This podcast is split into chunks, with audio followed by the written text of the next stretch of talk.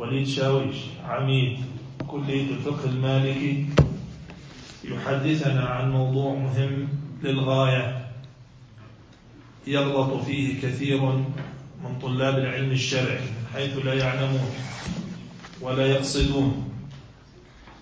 فسيجلي لنا هذا الموضوع إن شاء الله وهو بعنوان الغلو في النص وأثره في ظهور الطوائف.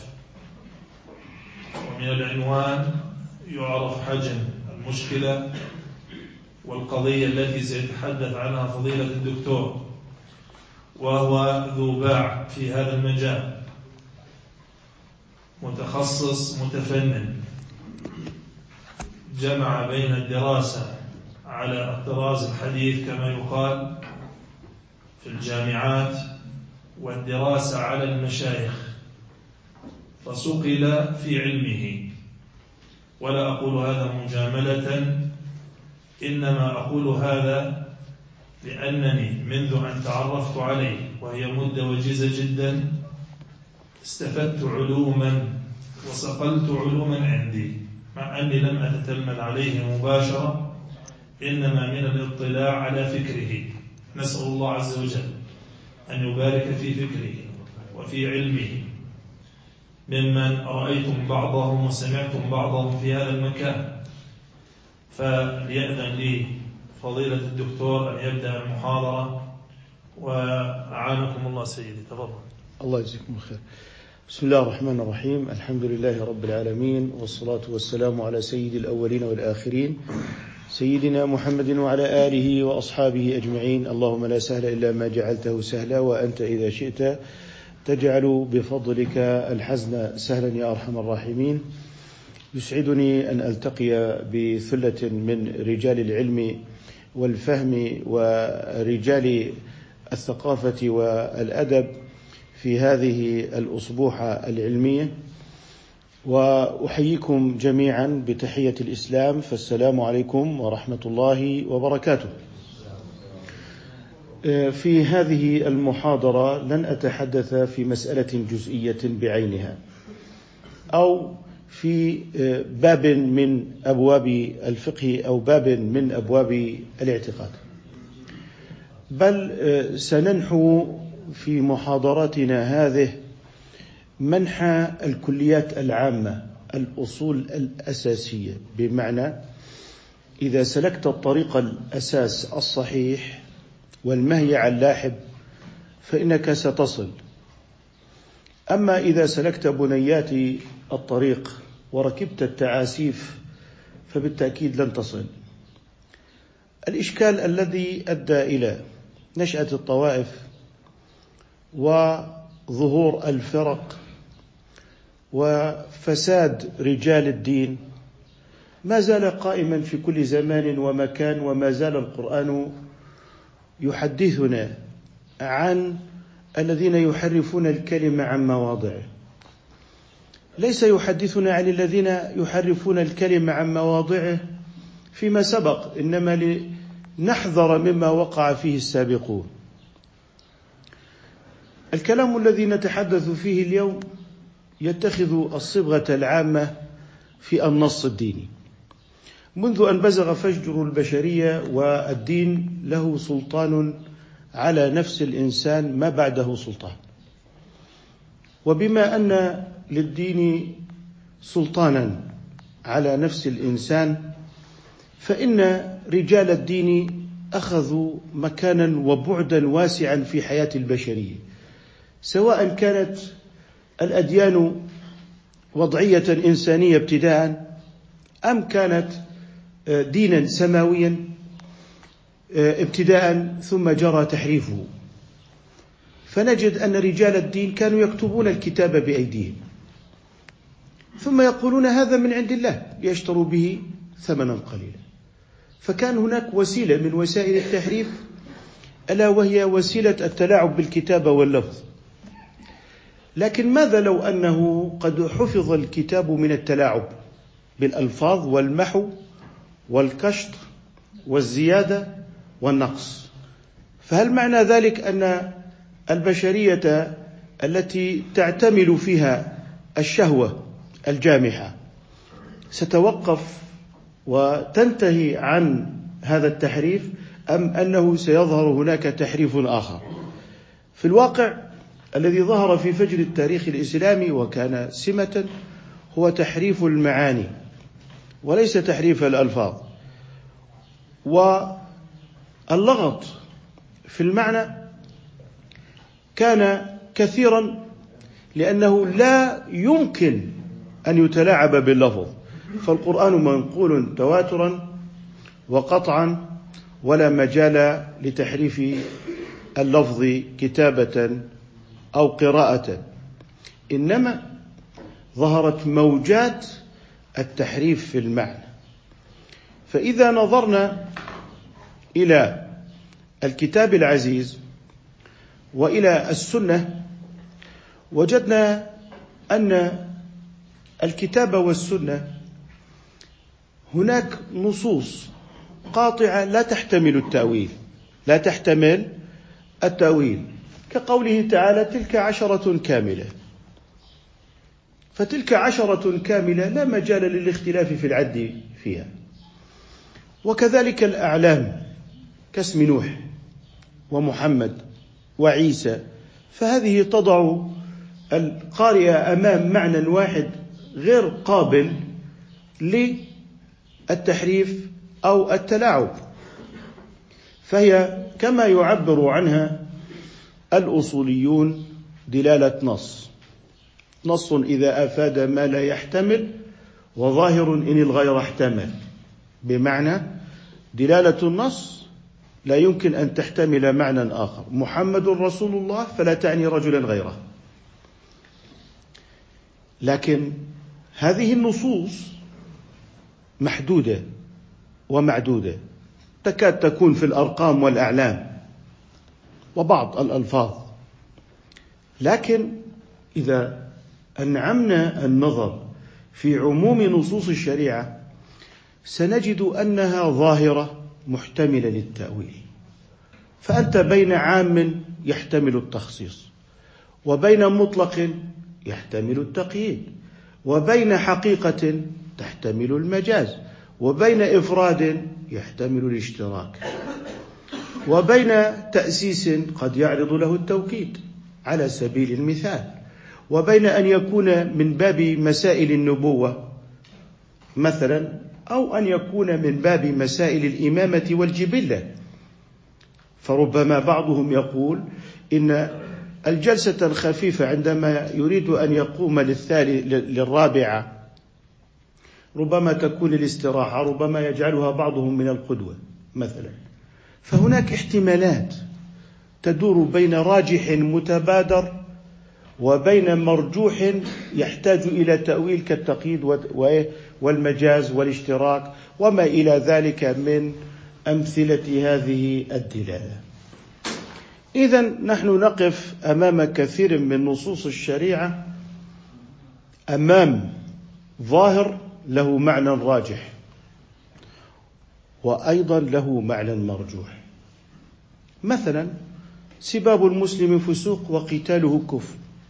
كفر تحتمل أن يكون كفر مله فيخرج من المله هذا محتمل لأن الأصل في ألفاظ الشريعة أنها تحمل على المعنى الشرعي والشريعة جاءت لتبين معاني الشريعة ومعنى الكفر في الشريعة والخروج من الملة وهو المقابل للإسلام.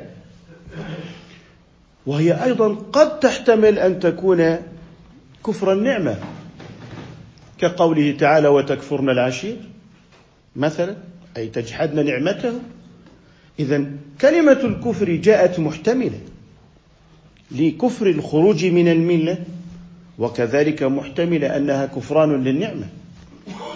وعلى هذا تجري جميع النصوص التي وردت فيها كلمة الكفر. فستجد أنها ظاهرة في كفر الملة وهذا معنى راجح ابتداء. أشكر وقد تحمل معنى مرجوحا. فإذا قلنا سباب المسلم فسوق وقتاله كفر وجاءت آية أخرى من كتاب الله عز وجل تقول جزاكم الله خير وإن طائفتان من المؤمنين اقتتلوا فهي قد وصفته بالكفر في الحديث وفي الآية تصفهم بالإيمان. وفي الآية تصفهم بالإيه؟ بالإيمان. إذا ليس المراد بالكفر في سباب المسلم فسوق فسوق وقتاله كفر ليس معناه الكفر كفر الملة لأنه في هذه الآية وصفهم بالإيمان. إشكالية الطوائف أنها تأخذ بعضا وتترك بعضا. تأخذ ظاهرا وتترك ظاهرا. وكما يقول الإمام الشاطبي ما من آخذ بظاهر إلا هجر ظاهرا آخر. فلذلك ستجد أن نصوص الشريعة في أكثرها ظواهر محتملة للتأويل. لكن هذه الظواهر كما سنعلم ليست متروكة ليتعامل بها وحدها بل هناك محكمات ترد إليها. بمعنى أنه لا يجوز لك أن تأخذ نصا وتضع آخر لأن آيات القرآن كالكلمة الواحدة. فكما تقول كلمة زيد لا تستطيع أن تتعامل مع هذه الكلمة في حرف دون حرف فعليك أن تعتبر القرآن كله سورة واحدة. وأن تعتبر القرآن كله ككلمة, ككلمة واحدة يفسر بعضه بعضا. فلو قلت لك حرف الزاي لن تعلم أنني أقول زيد. إلا إذا قلت لك زيد. علمت أن المراد هو زيد. الطوائف أخذوا حرف الزاي وبعضهم أخذ حرف الياء وبعضهم أخذ حرف الدال. فأصبح لكل دليل ولكل وجهه ولكل حجة. فلا تجد طائفة تخلو من أدلة من الكتاب والسنة. ابدا. فهي كلها لها أدلة. لكنها افتقرت لجامع محكم هو الإجماع وافتقرت للجمع بين الأدلة. هذا قدر مشترك. في سبب ظهور الطوائف أنها لم تجمع بين الأدلة وهجرت الإجماع. وسنرى نماذج من الطوائف. كيف أن الطوائف تأخذ ببعض الكتاب وتكفر ببعض؟ ليس بمعنى كفر الجحود إنما هو أنه تركه وراءه للعجز عن الاجتهاد والنظر أو قد يكون لشهوة دنيوية.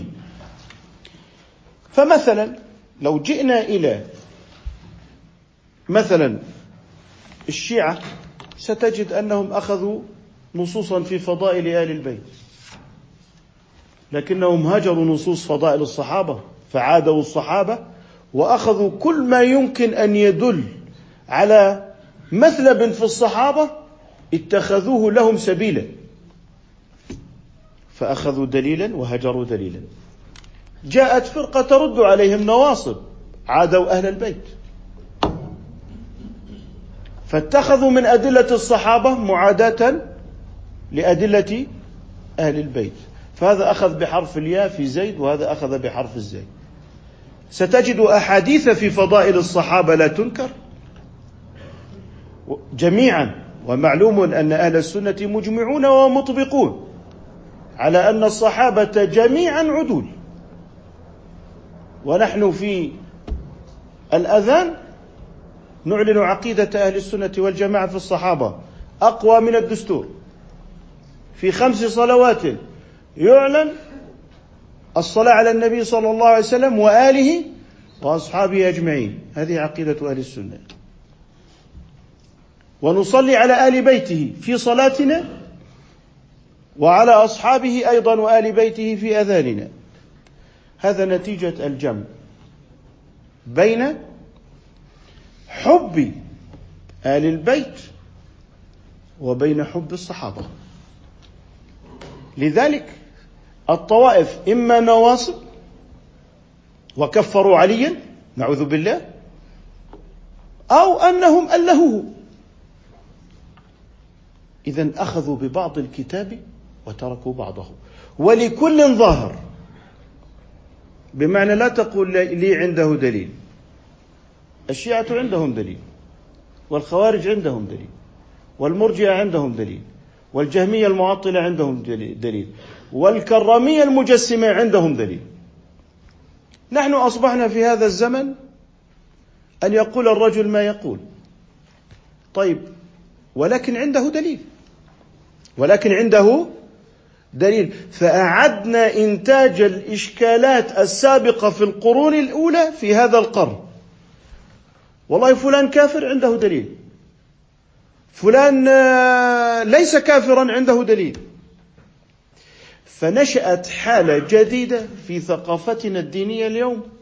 ثقافة عنده دليل. طب ما الطوائف كلها عندها الدليل. وأدلتها من الكتاب وأدلتها من السنة.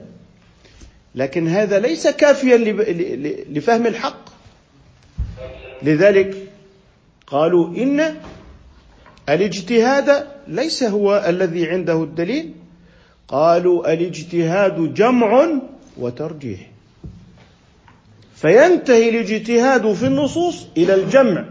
فإن تعذر الجمع فالمصير إلى الترجيح. ألا تستطيع أن تجمع بين حب الصحابة وآل البيت؟ ها نحن نحب آل البيت ونحب الصحابة. ما الذي ضرنا في هذا؟ اذا نشأة الطوائف الأخذ بالظواهر والهجر للظواهر الأخرى. انظر إلى الخوارج. الخوارج جاءوا إلى كل نصوص الوعيد. كل آية فيها كفر كل حديث فيه كفر حملوه على ظاهره. وجاءوا إلى أحاديث الوعد والشفاعة والفضل الإلهي بالمغفرة والعفو وتركوها. جاءت المرجئة أخذت نصوص الوعد. من كان آخر كلامه من الدنيا لا إله إلا الله دخل الجنة. وإن زنى وإن سرق وإن زنى وإن سرق فأخرجوا العمل من الإيمان. وقالوا العمل ليس من الإيمان. بمعنى آمن واشهد أن لا إله إلا الله وأن محمد رسول الله. وإن زنى وإن سرق فإيمانه كإيمان أبي بكر الصديق رضي الله عنه. عنده أدلة؟ آه عنده أدلة. فأخذ بنصوص الوعد وأخرج العمل من الإيمان وتحلل من الأعمال. أما الخوارج فقد جعلوا العمل أصل الإيمان. الخوارج جعلوا العمل بأدلة الوعيد أصل الإيمان. ومن لم يحكم بما أنزل الله فأولئك هم هم الكافرون. سباب المسلم فسوق وقتاله كفر. إلى آخره من إلى آخره من اللي هو إيه؟ النصوص المتوعدة لأصحاب الكبائر. العهد الذي بيننا وبينهم الصلاة من تركها فقد كفر على الظاهر. دون تفصيل بين اعتقاد بالجحود أو عدم اعتقاد بالجحود كما هو عند أهل السنة وهو مجمع عليه. إذا الخوارج عندهم أدلة. والمرجئة نقيض الخوارج أيضا عندهم أدلة. ما المشترك بين الطرفين؟ أن الخوارج هجروا أدلة الوعد وأخذوا بأدلة الوعيد. بينما المرجئة الذين أخرجوا العمل من الإيمان أخذوا بأدلة الوعد وعطلوا أدلة الوعيد. فخرج لك متناقضات. متناقضات شنيعة. اعتقاد كفر المسلم نقيض. واعتقاد أنك صليت أو لم تصلي فالأمر سواء. اللي هم جماعة قلبي أبيض. والمهم أنك تحب الناس. والمهم أنك تكون كويس. نقيضان. هل هذان النقيضان مقتصران على التاريخ؟ نحن نعيش التناقضين. تناقض. ردة المجتمع والتناقض الآخر التحلل من الإيمان والعمل تماما. وكل له أدلة. وأصبحت مقولة عنده دليل كأنها حصانة دينية لا تسألوه ولا تناقشوه لأنه عنده دليل. وهذا مخالف تماما لقواعد الاجتهاد أن الاجتهاد جمع وترجيح وليس عنده دليل. لذلك إحنا كلما سمعت مقالة عجيبة غريبة يردفها عنده دليل. آه إنكار عذاب القبر ونعيمه. عنده دليل. يا ويلنا من بعثنا من مرقدنا. آه عنده دليل. طيب إذا بدأ يأتي بالقرآن ويضرب به السنة. ولذلك ظهرت في هذا الزمن أعاجيب تكفي لأي شخص أن يكون متوسطا في القراءة ليس مجيدا للقراءة.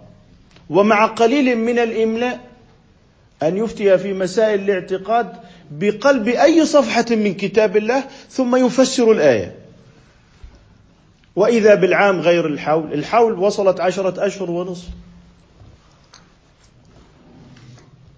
يعني أصبح العام ليس اثنى يعني هناك من يختلف أن السنة هي اثنا عشر شهرا. إن عدة شهور عند الله اثنا عشر شهرا في كتاب الله يوم خلق السماوات والأرض.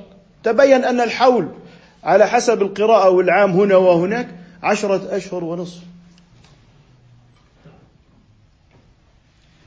يقول لك فلبسوا في كهفهم ثلاثمائة سنين. هم لم يلبسوا في كهفهم. انظر إلى هذه الحالة. والكل يتكلم في كتاب الله. إذا كان النظر في ورقة واحدة تكفي الاستدلال فهذا يعني أن جميع الأمة مجتهدة.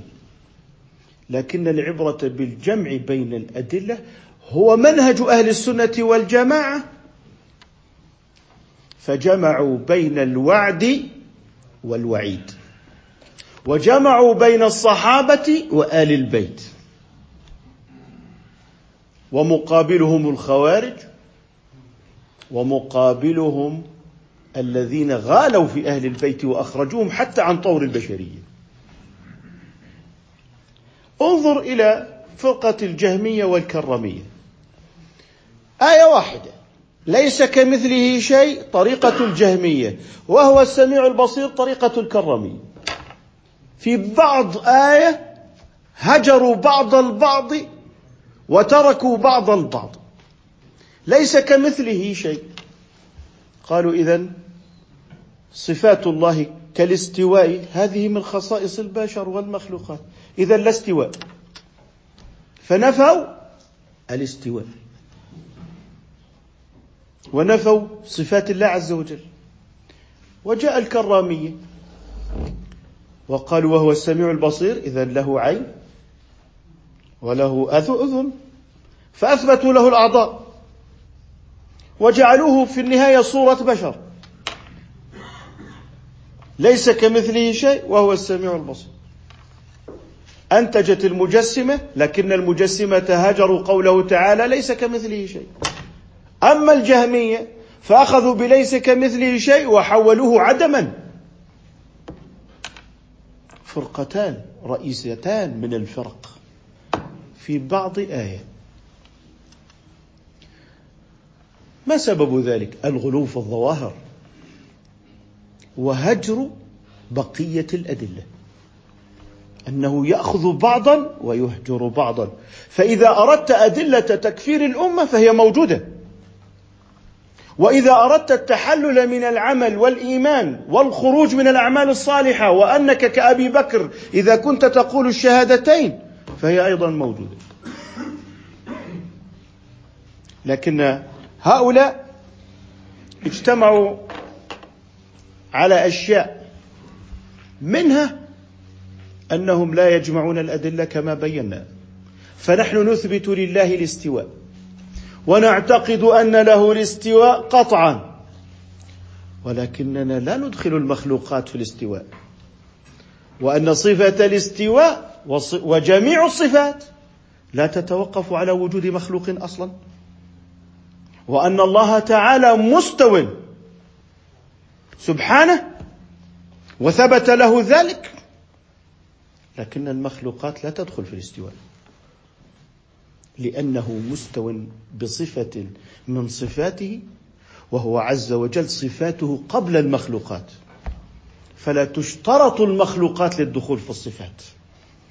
إما أن يذهب ويطير نحو التجسيم وإما أن يذهب ويطير نحو التعطيل.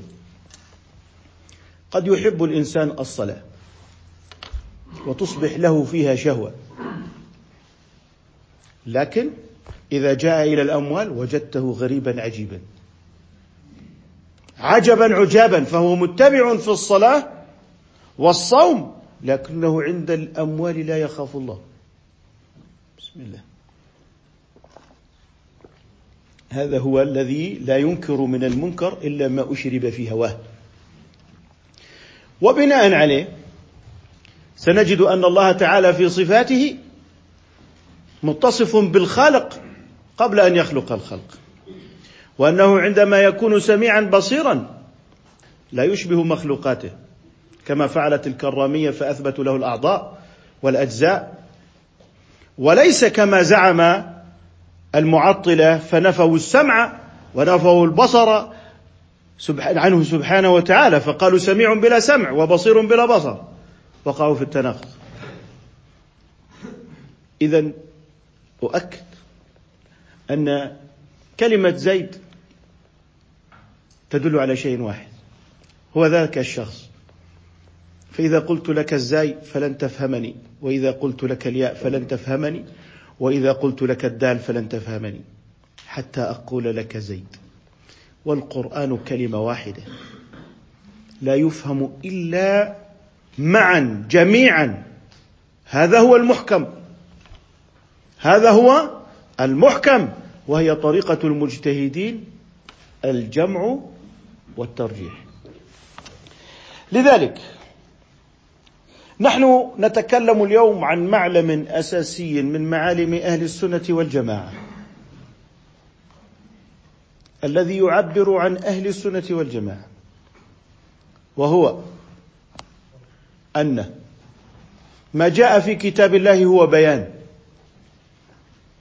لكنه لا يكون بيانا إلا إذا كان كما تتعامل مع لوحة فسيفسائية. لا يمكن أن تدل على الصورة الكاملة إلا إذا جمعت جميع الجزيئات. فإذا أخذت جزيئا من هذه اللوحة أو من هذه الصورة فلن ترى الصورة. كذلك آيات القرآن. كل آية لها موضع لا تغني عن غيرها وغيرها لا يغني عنها. فلا بد أن تنظر إلى كل آية على أنها ضمن مجموع الدين ولا يفهم الدين إلا بمجموع أدلته. إلا بمجموع أدلته. لا تفرح كثيرا أيها المغالي بقوله عليه الصلاة والسلام من تركها فقد كفر. أهو حديث صحيح البخاري صحيح مسلم.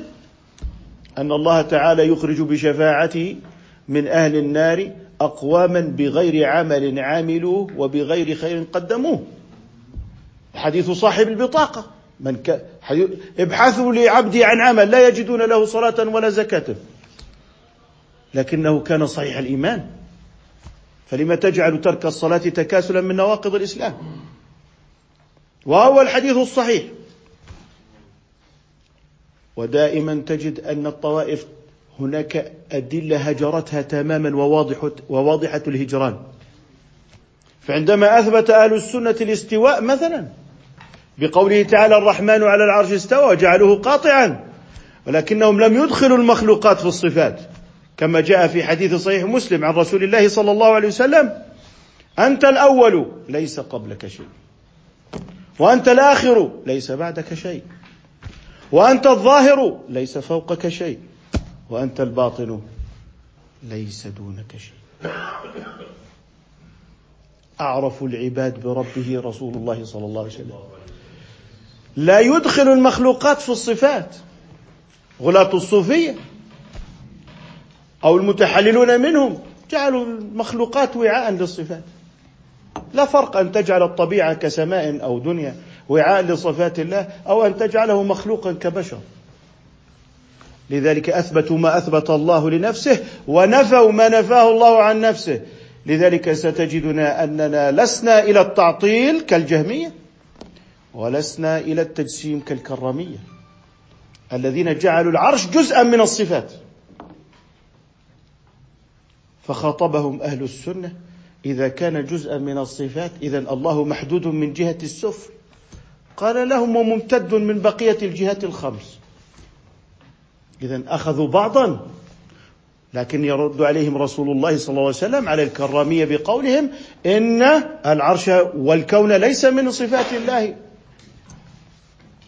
وهو حديث رسول الله صلى الله عليه وسلم في منتهى الوضوح في صحيح مسلم. إذا انظروا إلى التجسيم والتعطيل. البشرية تنحو الخوارج نحوا منحى شهوة النفس. الكرامية كذلك والمرجئة شهوة النفس التحلل من الأعمال. عندك تدين كامل في, في, في, في نفسك أيها الإنسان وعندك أيضا شهوة كاملة. فالخوارج أخذوا شهوة التدين والمرجئة أخذوا شهوة الدنيا. تماما. لكنك إذا أردت أن تستقيم على الشريعة لن تستطيع أن تتبع شهوة. ستكون بمثابة الذي يسير على حبل ولا بد أن تبقى متوازنا ومخالفا للنفس. لأنك في التكليف لا يمكن أن يرتفع عنك التكليف ولا يمكن أن يتحول التدين إلى شهوة. لكن الغلو نحو التكفير شهوة. والتحلل من الأعمال شهوة. كيف تجمع بينهما؟ وأنت بشر الشهوة بين جنبيك. وأنت بشر التدين وحب الآخرة والرغبة في الغيب عندك. كيف تستقيم على هذين؟ معا وتسير بهما معا. ستجد نفسك أنك تسير على في هذه الدنيا على حبل. لو غفلت عينك عن التكليف سقطت. أما إذا نحوت نحو التكفير فنم ليلك الطويل فأنت على شهوة.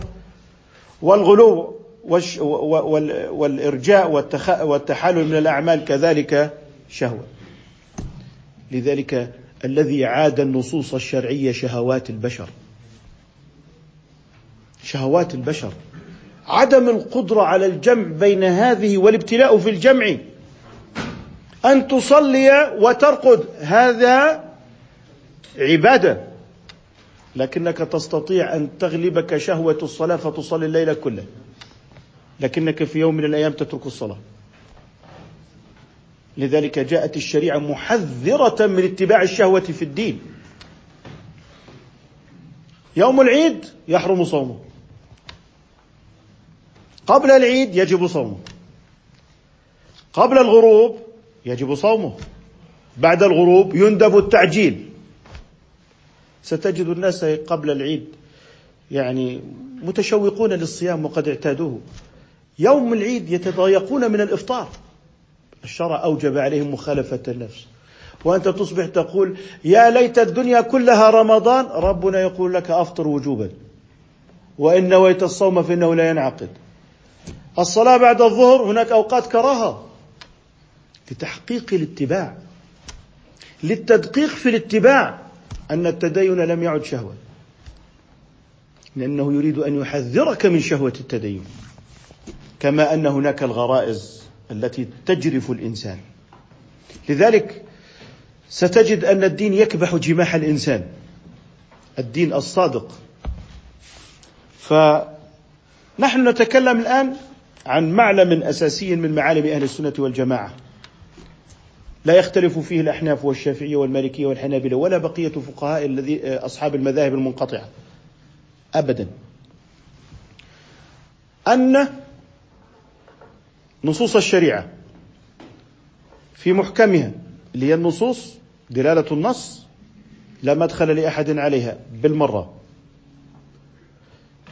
ثانيا دلالة الظاهر. إن الظاهر دليل بنفسه. الظاهر كالعموم والإطلاق والحقيقة وأن الأصل في أفعاله النبوة وليس الامامه والسياسة والجبلة. فلا بد أن تحمل على تصرفاته على النبوة والتشريع للأمة. ما تأتي وتقول لخصوصية ما تقول لحدود الشريعة كالسرقة وما إلى ذلك إنها من باب الإمامة والسياسة. لا هو لم يأتي للسياسة والإمامة والدولة هو جاء للنبوة. فهذه أصول. إنها هي المعنى المتبادر. فالظاهر معناه المتبادر ولا يجوز الانتقال عنه إلى التأويل إلا بدليل مجيز وموجب للانتقال. فإن انتقل عن الظاهر بلا موجب فهو متلاعب في الدين. كان أقول لك فاقطعوا أيديهما من باب المجاز كف يد عن الوظيفة مثلا. مثل وتقطعون السبيل. انتقل إلى المجاز مع أن الحقيقة لم تمتنع وهي القطع حسا. فالذهاب إلى المجاز مع إمكان الحقيقة تلاعب بالدين. تلاعب. طيب. فإن ظهر موجب الانتقال كالتخصيص فلا بد أن تنتقل إلى الموجب. فإذا كان من دليل عام فاقرأوا مثلا في قوله تعالى لا إكراه في الدين هذا دليل عام. قال تعالى ولا تمسكوا بعصم الكوافر هذا عام سواء كتابية أم غير كتابية. لا إكراه في الدين عام سواء في الدخول أو في الخروج. لا تمنعوا احدا أن يخرج ولا تمنعوه إيه؟ لا تجبروه على الدخول. ما في إكراه لا في الدخول ولا في الخروج هذه معاني الآيات. طيب. فإن ظهر لك المخصص كقوله تعالى والمحصنات من الذين أوتوا الكتاب مخصص للمنع من الإمساك بعصم الكوافر. فجازت الكتابية بدليل مخصص. ما حكم البقاء على العام دون الخاص؟ تلاعب بالدين. اذا الظاهر دليل بنفسه فإذا ظهر موجب الانتقال وهو المخصص فيجب الانتقال إلى المخصص والبقاء على الظاهر تلاعب في الدين. إذا لم يظهر موجب الانتقال عن الظاهر وذهب إلى المجاز أو إلى تخصيص بلا مخصص أو إلى تقييد بلا مقيد فهو تلاعب بالدين. هذه هي المسافة التي وقعت فيها الحوادث. والشبه والمشكلات كلها. فإذا ظهر دليل بالتكفير يحمل على الكفر الملة وظهر دليل آخر من الشارع ينص على الإيمان فيجب الحمل على الذي ينص على الإيمان. هذه قضيتنا الكبرى سواء في الكفر والإيمان وفي غير الكفر والإيمان. فإذا ظهر دليل شرعي يقول من تركها فقد كفر عن الصلاة وظهر دليل آخر خمس صلوات في اليوم والليلة. من أتى بهن كان له عهد عند الله أن يدخله الجنة ولم يكن ومن لم يأت بهن لم يكن له عند الله عهد. إن شاء أدخله الجنة. إذا هو تحت المشيئة. طب فإذا ظهر أنه تحت المشيئة فبالإجماع أنه مسلم.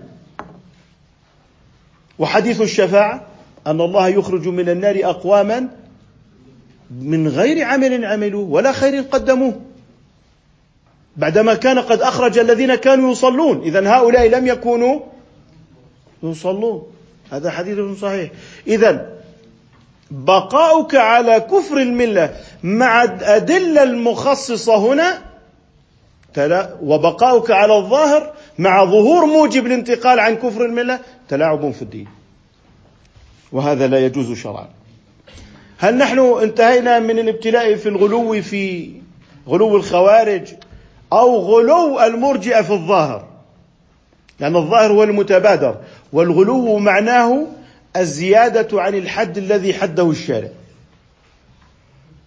يعني لو قلنا إن الوضوء ثلاث مرات فمن زاد رابعة بقصد التعبد فقد زاد على حد الشارع. صلاة الصبح الفريضة ركعتان فمن زاد عليها فهو مغالم في الدين ومتلاعب أيضا هو يزيد في الدين. إذا علينا أن نعلم أن الحد الفاصل عند أهل السنة والجماعة في الجمع والترجيح أنهم يجمعون بين الظاهر والتأويل.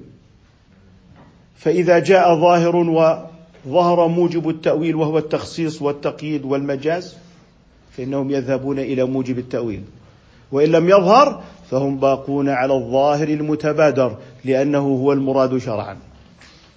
لذلك نحن اليوم في حالة ليست ببعيدة عن حال السابقين. فما تسمعه من تلاعب بآيات الميراث؟ وما تسمعه من آي من متلاعبين في آيات الحدود الشرعية المجمع عليها. مع الأسف الشديد إنما هو أخذ بظاهر وهجر لظاهر آخر. هذا قدر جامع بين الجميع. ونحن لا نريد أن نكون فريسة بين التحلل والغلو من جديد وإعادة إنتاج التحلل من الدين والفرائض الدينية بسبب مظاهر الغلو في التكفير وما إلى ذلك. فلذلك أنا في هذه الجلسة يكفيني أن أبين وأن ألخص لا سيما وأن الوقت ضيق أن منهج أهل السنة والجماعة الجمع وكلمة عنده دليل إنما هي من الذين جعلوا القرآن عضين فاتخذوا آية وهجروا أخرى. فهذه علاماتهم ليريدوا أن يجعلوا لأنفسهم حصانة دينية عنده دليل. ثم بعد ذلك يذهب إلى قول من الأقوال المنقطعة في السلف. قالها أحد السلف ويريد أن يبني عليها دينا بينما كان حديث رسول الله صلى الله عليه وسلم المنقطع ليس حجة بينما تراه يريد أن يشكل خلطة فكرية من أقوال السلف المحتملة وأن يأتي بالنصوص الظنية المحتملة. وبعد ذلك يشكل مذهبا معاصرا. هذا قدر مشترك يحدث في الوسط الديني ويحدث من خارج الوسط الديني. آية مع حديث مع قول أحد السلف تستطيع أن تبيح أي حرام وتستطيع أن تكفر المسلم. وتستطيع أن تحكم بإسلام الكافر. وهناك نماذج. آية حديث مع قول صحابي أو مع قول من أحد التابعين والسلف. هكذا تصنع الخلطات الفكرية المعاصرة. ستجد المرجع والخوارج والطوائف كلها ستجد فيها جميعا أنها تحتوي على أقوال هذه الأقوال تستطيع أن تسعفك في تشكيل مذاهب معاصرة ولكنني سأقول لك شيئا واحدا. إن الله تعالى لما أنزل الظن المحتمل لم ينزله خلوا من المحكم القاطع. لم ينزله خلوا من المحكم القاطع. فكما أن مصنعا يصنع لك ألف قفل بمفتاح مختلف لكنه يصنع مفتاحا قياسيا واحدا لفتح جميع الأبواب. والله أعطاك ذلك المفتاح الذي تفتح به كل النصوص المحتملة. ألا وهو الإجماع.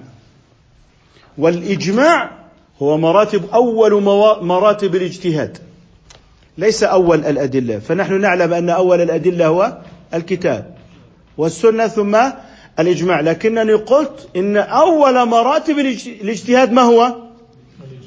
فإن نظرت في الإجماع اولا ثم ذهبت إلى النص فتح لك النص المحتمل الظاهر ذراعيه وكشفت لك لنفسك معاني هذا الإجماع. وسأذكر مثالا أجمع أهل السنة والجماعة على أن مرد الكفر هو العناد والتكذيب والجحود. وما ورد من نصوص محتملة إنما يفهم من خلال المحكم لأن الإجماع هو نتاج مجموع النصوص بالإضافة إلى مجموع اجتهادات المجتهدين. فتشكل عندك هذا الإجماع الذي نشبه فيه النصوص المحتملة مثل الحديد. اتفاقات المجتهدين مثل الايه الإسمنت. فإذا صببت الإسمنت على الحديد أصبح البناء قويا. لكن الظن سيعتري النص. فرد الأمة إلى النصوص المحتملة مع هجر الإجماعات وراءها فجر الدين من الداخل لأن النصوص محتملة. فكلما أرادوا لفك النزاع ذهبوا إلى ما أدى إلى سبب النزاع فتفاقم النزاع أكثر. لذلك لو جئت إلى كل آيات القرآن فستجد أن هناك إجماعات ترد إليها. خذ على سبيل المثال. ومن يقتل مؤمنا متعمدا فجزاؤه جهنم خالدا فيها. خلاص سواء كان القاتل مسلم أم كان كافرا العموم أنه من أهل جهنم خالدا. خلاص.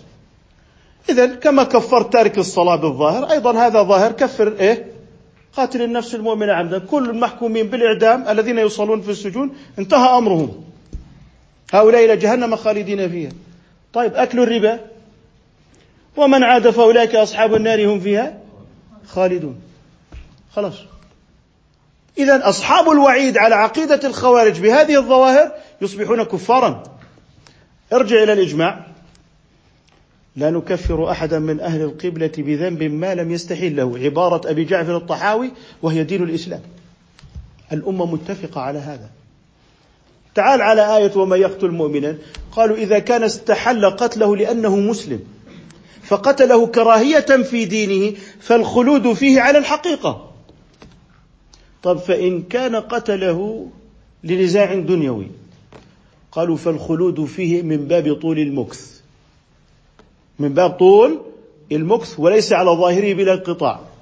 بأي تفسير فسر الآية؟ بالإجماع. طيب آية الربا؟ قالوا فإن كان مستحلا له. الله يقول الربا حرام وهو يقول الربا حلال. فهو مكذب. طيب فإن كان قد أكله شهوة حبا في المال فهو على طول المكث. ما الذي أعطانا هذه المعاني؟ الإجماع. طيب من لم يحكم بما أنزل الله فأولئك هم الكافرون. حملت حتى على أنها إذا كان جاحدا للشرع أو معتقدا أن شرع الناس أفضل من شرع الله بماذا انتقلنا؟ بالإجماع. انتقلنا بإيه؟ بالإجماع. المواريث. تريد أن تعلل المواريث؟ لن ينجح معك التعليل. فمرات المرة تأخذ المرأة تأخذ أكثر من الرجل. وأحيانا لا تأخذ. وأحيانا الرجل لا يأخذ. فأي علة مستقيمة ستعلل بها الشريعة؟ واحدة لأحكام مختلفة. فلذلك نقول إن المفزع لإيقاف العبث في دين الإسلام سواء من الغفاء الغلاة أم من الجفاة الذين يريدون أن يتحللوا من الدين لأن العهد القادم ليس عهد البدعة. وليس عهد الكفر. العهد القادم مع الأسف يبشر بظهور نابتة جديدة تتحلل من كل الإسلام. ما ذريعتها؟ الغلاة في الدين. الغلاة في الدين. الذين كفروا جملة المجتمعات الإسلامية. جاء المرجئة الجدد وليتنا بقينا أمام المرجئة القدامى. يتحللون من الدين تحللا شاملا لكن بتأويل القرآن الكريم تأويلا باطنيا. لذلك هذا إنكار عذاب القبر التلاعب بآيات الميراث الزعم بأن الحدود من مسائل الإمامة ولأحد أن يضعها وأن يتركها إنما هو وجه باطني للتلاعب بالدين. أسعفه في وجوده هذا الغلاة في الدين. والطرفان كل لهم ظاهر يغالي فيه أما المرد فهو إلى المحكمات وهو الإجماعات. أما الذين تتبعوا ظواهر المتشابه في الغلو بالتكفير أو الجفو بالتحلل من العمل فهؤلاء الذين في قلوبهم زيغ فيتبعون ما تشابه منه ابتغاء الفتنة وابتغاء تأويله وهؤلاء هم الذين أخذوا ببعض الكتاب وتركوا بعضه هذه النقطة المركزية التي أريد أن أؤكدها. نص. كتاب الله سورة واحدة بل كلمة واحدة. سنة النبي صلى الله عليه وسلم مع الكتاب كسورة واحدة وحديث واحد. فالسنة مبينة. والعكوف على هجر الظواهر أو الغلو في العلل بحجة المقاصد والمآلات لهدم الشريعة هذه وجوه نعرفها سابقا وشنشنة نعرفها من أخزم أكتفي بهذا القدر. وأسأل الله عز وجل أن ينفع بكم إن شاء الله وأن ينور قلوبنا وإياكم بفهم كتابه وسنة نبيه المصطفى صلى الله عليه وسلم. وأظنني أطلت لكن محبة وأسأل الله عز وجل أن ينفع بكم. جزاكم الله خيرا. على هذا البيان البيان الثمين القمين بالتدوين حقيقة. والمراجعة والتفكير فيه. هذا الذي ذكره فضيلة الشيخ كلنا بحاجة إليه في هذا الزمن. فالهجوم على النصوص دون الرجوع إلى الإجماعات والرجوع إلى قواعد الفهم التي وضعها سلفنا الصالح يؤدي إلى فهم مغالط تماما. وبعد عن الفهم الصحيح لهذا الدين فنحن بحاجة إلى سماع مثل هذه القواعد الضابطة للنصوص. والفقه كما تعلمون أيها الإخوة في الضوابط. متى وجدت الضوابط؟ كان الفقه. ومتى حدث خلل في هذه الضوابط؟ حدث خلل في الفقه. لذلك أتمنى أن تكون هذه المحاضرة استقرت في قلوبكم جميعا. وفهمتم مدى الخطورة في الهجوم على النصوص دون الرجوع إلى قواعد وأصول تفهم من خلال هذه النصوص. فنحن الحمد لله وصفنا الله عز وجل بأننا أمة وسط والوسط حقيقة هو العدل والعدل هو عدم الغلو في النص الشرعي لأن الغلو يولد التحلل من الدين. كما ذكر فضيلة الشيخ هذا ما نخشاه في هذه الأيام أن يؤدي الغلو في الدين إلى التحلل من الدين وهذا أيضا قبيح. حري بنا أن نظل في الوسط المعتدل. الذي أكرمنا الله عز وجل به وأن نرجع إلى أهل العلم في كل قضية تحدث إشكالا فكريا في أذهاننا فالله تعالى يقول فاسألوا أهل الذكر إن كنتم لا تعلمون. ويعجبني الوقاف على فهم النص هذا الإنسان مهما بلغ من العلم إلا أنه يتواضع أمام الفهم ويرجع إلى العلماء دائما ويراجع نفسه. نسأل الله تبارك الأسماء وجلت صفاته أن يجعل هذه المحاضرة في ميزان حسناتنا جميعا. نحن الذين وفقنا الله عز وجل للاجتماع في هذا المكان وأن يجزي فضيلة الشيخ وليد شاويش عميد كلية الفقه المالكي في جامعة العلوم الإسلامية العالمية خير الجزاء على ما قدم وأفاد وأجاب وإذا أردتم المزيد والاطلاع على معلومات أكثر في هذه القضايا المهمة في هذا الزمن يمكنكم الرجوع إلى موقع الشيخ فهو حافل بالفوائد والفرائد التي جمعها وقدمها في مواطن مختلفة في الجامعات والكليات والمساجد. نسأل الله عز وجل له التوفيق والسداد ولكم أيضا التوفيق والسداد وأن يجنبنا الغلو والتحمل وأن يجعلنا من الأمة الوسط. هذا بالله التوفيق وصلى الله على سيدنا محمد وسلم تسليما كثيرا والحمد لله رب العالمين. الله يبارك في